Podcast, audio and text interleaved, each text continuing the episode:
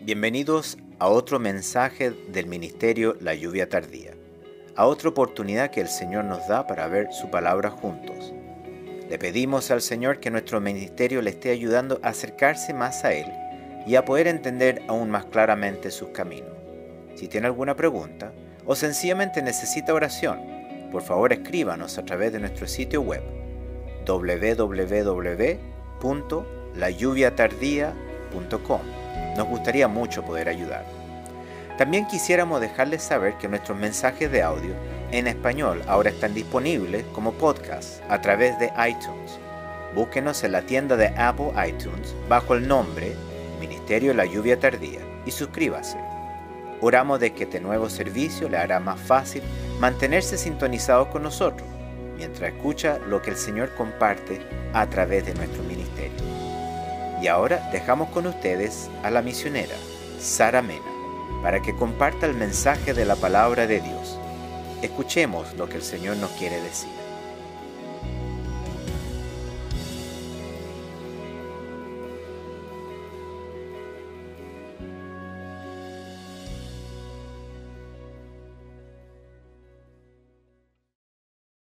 Que el Señor les bendiga. El tema que estaremos tratando hoy a través de la palabra es ¿por quién y por qué suceden todas las cosas? Muchas personas piensan que la adversidad, los problemas, las enfermedades y dolores y sufrimientos vienen porque son cosas que tienen que suceder, porque así es la vida. Otros sienten que cada uno fabrica sus propios males. Otros piensan que es el enemigo de Dios, o sea, el diablo, el que produce todo lo malo. Y los menos de todos ellos dicen que todo viene de Dios, directamente o indirectamente. Y estos últimos son los más acertados, porque si lo vemos en la palabra de Dios, podemos ver lo que el profeta Jeremías decía en el libro de lamentaciones al preguntar, ¿quién será aquel que diga que sucedió algo que el Señor no mandó? De la boca del Altísimo no sale lo malo y lo bueno. O sea que es Dios el que decide todo lo que va a acontecer, lo bueno y lo malo. Y si vemos el libro de Job, entenderemos que el diablo no puede hacer nada mientras Dios no lo permita. Cuando dice que un día vinieron a presentarse delante de Jehová los hijos de Dios, entre los cuales vino también Satanás y dijo Jehová a Satanás, ¿de dónde vienes? Respondiendo Satanás a Jehová dijo, de rodear la tierra y de andar por ella. Y Jehová dijo a Satanás, ¿no has considerado a mi siervo Job, que no hay otro como él en la tierra, varón perfecto y recto, temeroso de Dios y apartado del mal? Respondiendo Satanás a Jehová dijo, ¿acaso teme Job a Dios de balde? ¿No le ha acercado alrededor a él y a su casa y a todo lo que tiene? Al trabajo de sus manos has dado bendición. Por tanto, sus bienes han aumentado sobre la tierra. Pero extiende ahora tu mano y toca todo lo que tiene, y verás si no blasfema contra ti en tu misma presencia. Dijo Jehová a Satanás, he aquí, todo lo que tiene está en tu mano. Solamente no pongas tu mano sobre él y salió Satanás de delante de Jehová. Aquí vemos que Dios le dio permiso al diablo para que probara a Job. El diablo lo instó al escuchar la opinión tan alta que Dios tenía de Job. Pero según Satanás, esta conducta de Job no se debía a que éste fuera alguien tan especial como lo veía el Señor, sino que era debido a lo mucho que Dios le daba. Por eso que Satanás aprovecha esta oportunidad para mortificarle la vida a Job, aunque tenía que obedecer la voluntad de Dios cuando el Señor le dijo, he aquí, todo lo que tiene está en tu mano, solamente no pongas tu mano sobre él. Y así lo cumplió Satanás cuando dice, y un día aconteció que sus hijos e hijas comían y bebían vino en casa de su hermano el primogénito. Y vino un mensajero a Job y le dijo, estaban arando los bueyes y las asnas paciendo cerca de ellos. y acometieron los sabeos y los tomaron, y mataron a los criados a filo de espada. Solamente escapé yo para darte la noticia. Aún estaba hablando cuando vino otro que dijo, Fuego de Dios cayó del cielo, que quemó las ovejas y a los pastores, y los consumió. Solamente escapé yo para darte la noticia. Todavía estaba éste hablando, y vino otro que dijo, los caldeos hicieron tres escuadrones y arremetieron contra los camellos y se los llevaron y mataron a los criados a filo de espada y solamente escapé yo para darte la noticia. Entre tanto que éste hablaba vino otro que dijo tus hijos y tus hijas estaban comiendo y bebiendo vino en casa de su hermano el primogénito. Y un gran viento vino del lado del desierto y azotó las cuatro esquinas de la casa, la cual cayó sobre los jóvenes y murieron. Y solamente escapé yo para darte la noticia. Entonces Job se levantó y rasgó su manto y rasuró su cabeza y se postró en tierra y adoró y dijo, Desnudo salí del vientre de mi madre, y desnudo volveré allá. Y Jehová Dios y Jehová quitó, sea el nombre de Jehová bendito. En todo esto no pecó Job, ni atribuyó a Dios despropósito alguno.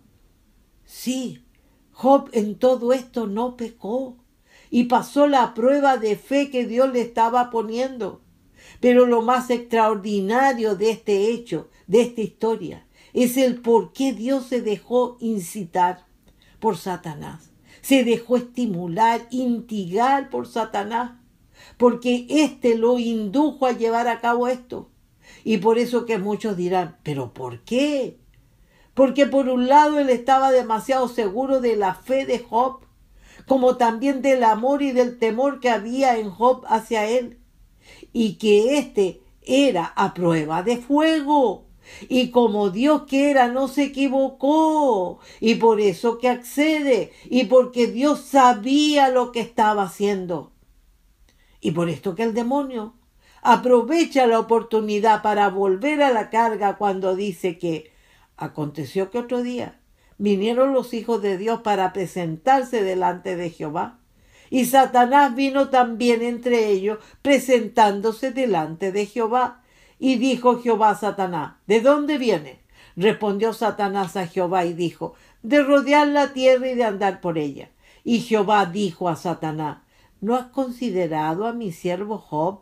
Que no hay otro como él en la tierra, varón perfecto y recto, temeroso de Dios y apartado del mal, y que todavía retiene su integridad, aun cuando tú me incitaste contra él para que lo arruinara sin causa?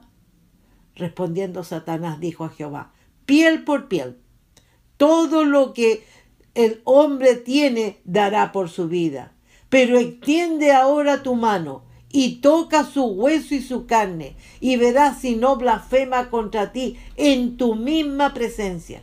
Y Jehová dijo a Satanás, He aquí, él está en tu mano, mas guarda su vida. Entonces salió Satanás de la presencia de Jehová e hirió a Job con una sarna maligna desde la planta del pie hasta la coronilla de la cabeza. Y tomaba Job un tiesto para rascarse con él, y estaba sentado en medio de ceniza. Entonces le dijo su mujer, ¿aún retienes tu integridad? maldice a Dios y muérete.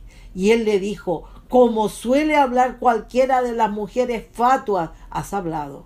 ¿Qué? ¿Recibiremos de Dios el bien y el mal? ¿No lo recibiremos? En todo esto no pecó Job con sus labios. Aquí en esta última parte podemos ver algo que no está bien en la vida de Job ni menos es correcto. Y podemos entender que por esto fue que Dios permitió esta prueba, para traer esto a la luz, para mostrar el yugo desigual que había en el matrimonio de Job, y que él siendo varón perfecto y recto, temeroso de Dios y apartado del mal, que lo hacía íntegro, ¿cómo pudo casarse con una mujer incrédula?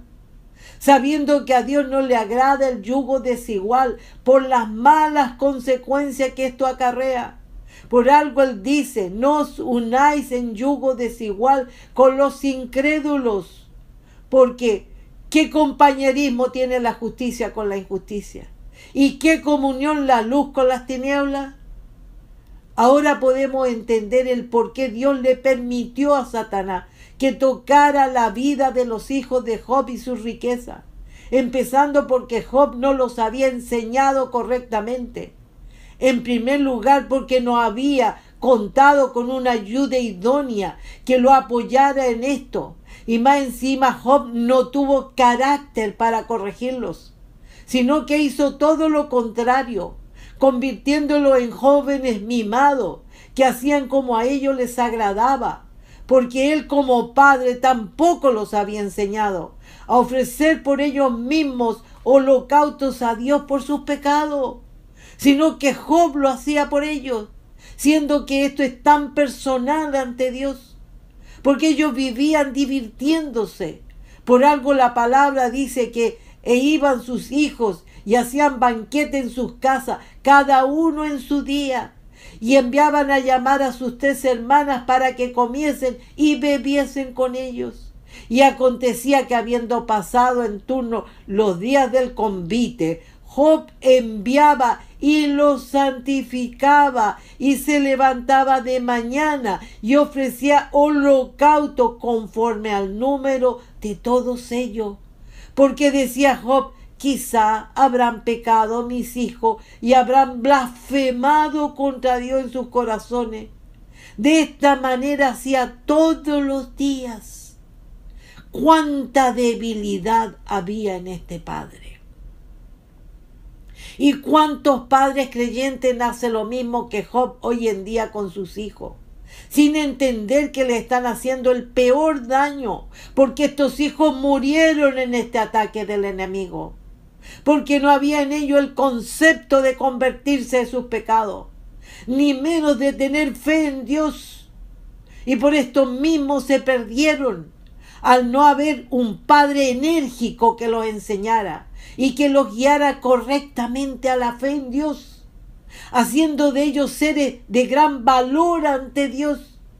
Y fuera de eso, le había dado una madre incrédula quien nada había sido esa ayuda idónea, adecuada para él y para sus hijos.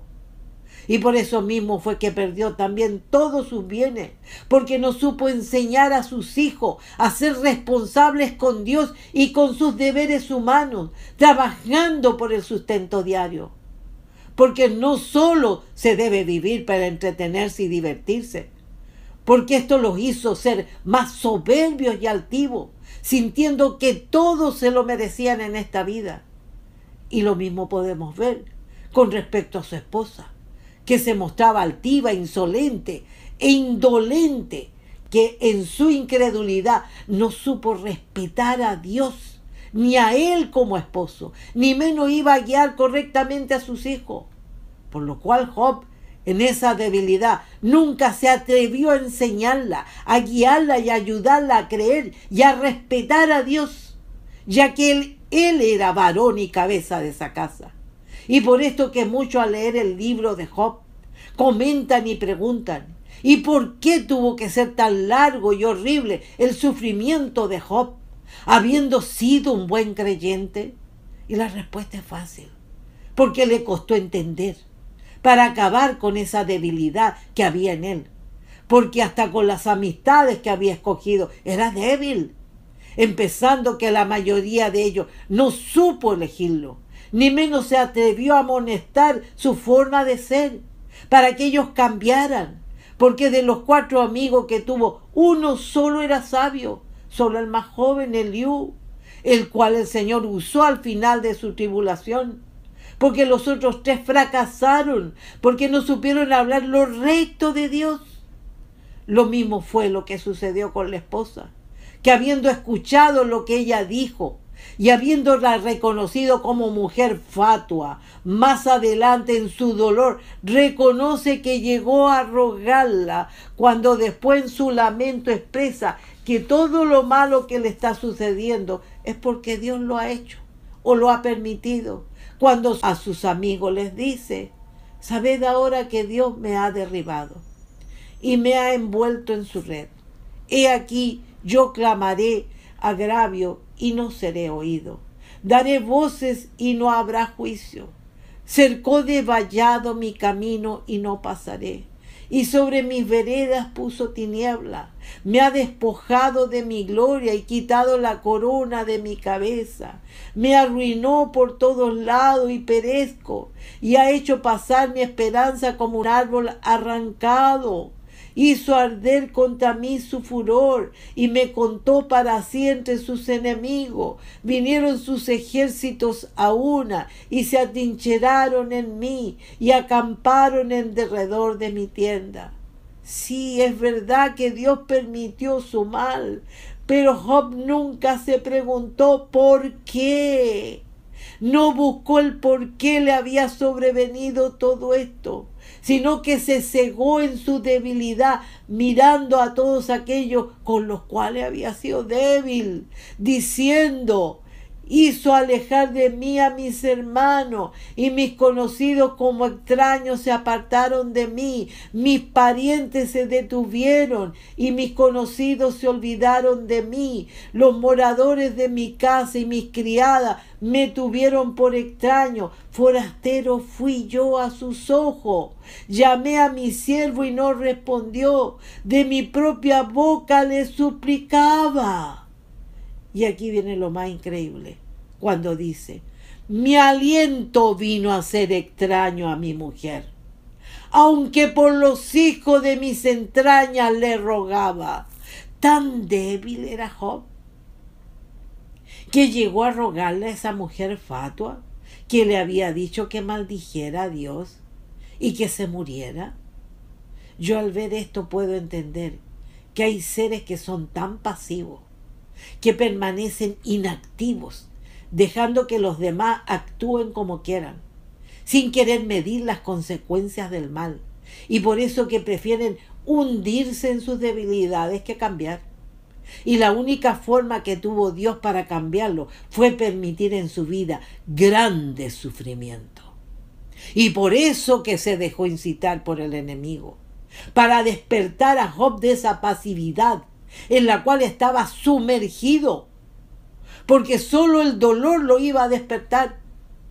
Por esto mismo que el Señor dice, yo Jehová, y ninguno más que yo, que formo la luz y creo las tinieblas, que hago la paz y creo la adversidad. Yo Jehová soy el que hago todo esto. Él es el que crea esas tinieblas de dolor y de problemas. Él es el que crea esas adversidades en nuestras vidas para que cuando entendamos sea Él el que forme su luz en nuestros corazones y en nuestras mentes, y sea Él el que haga la paz en nuestras vidas. Por eso mismo que el profeta Oseas dice, venid y volvamos a Jehová, porque Él arrebató y nos curará, hirió y nos vendará.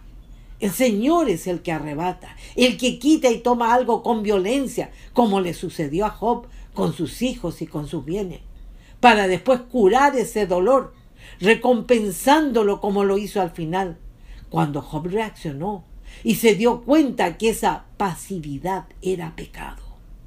Él fue el que hirió su cuerpo para después ser el mismo que lo vendara. Por eso mismo que el profeta Jeremías en el dolor preguntaba, ¿quién será aquel que diga que sucedió algo que el Señor no mandó? De la boca del Altísimo no sale lo malo y lo bueno. ¿Por qué se lamenta el hombre viviente? Lamentese el hombre en su pecado. Del pecado nos debiéramos lamentar en el dolor. Y esto fue lo que hizo Job, habiendo sido tan débil con su esposa, con sus hijos y con sus amigos Job era un hombre creyente, pero era un hombre extremadamente débil como padre, como esposo y como amigo, que lo hacía extremadamente miedoso y cobarde. Y en estas personas no hay celo por Dios. Creen en Dios, viven apartados del mal, pero son débiles. No tienen carácter para defender al Señor ante todos y todo. Por eso que al final Job le dice al Señor, yo conozco que todo lo puedes y que no hay pensamiento que se esconda de ti. ¿Quién es el que oscurece el consejo sin entendimiento? Por tanto yo hablaba lo que no entendía, cosas demasiado maravillosas para mí que yo no comprendía. Oye, te ruego y hablaré, te preguntaré y tú me enseñarás. De oídos te había oído, mas ahora mis ojos te ven. Por tanto me aborrezco y me arrepiento en polvo y ceniza. Eso era lo que Dios quería.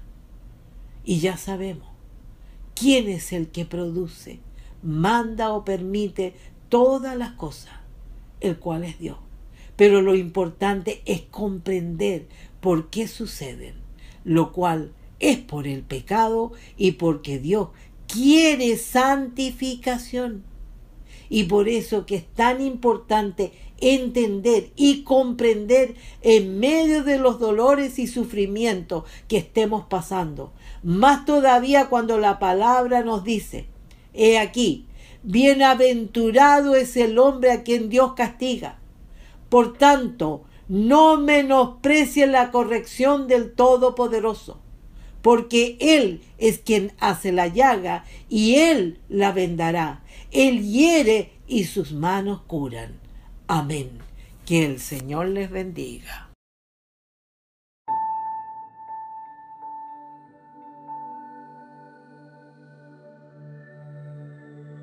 Por favor, únase de nuevo con nosotros la próxima vez para continuar viendo la palabra de Dios juntos. Por favor, escríbanos en nuestro sitio web si tiene alguna pregunta o necesita oración.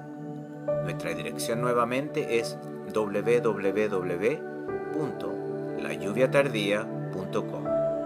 El Ministerio La Lluvia Tardía es un ministerio financieramente autosuficiente, dedicado a compartir a Jesucristo y su verdad con todo el mundo. El Señor está cerca. Que Dios le bendiga.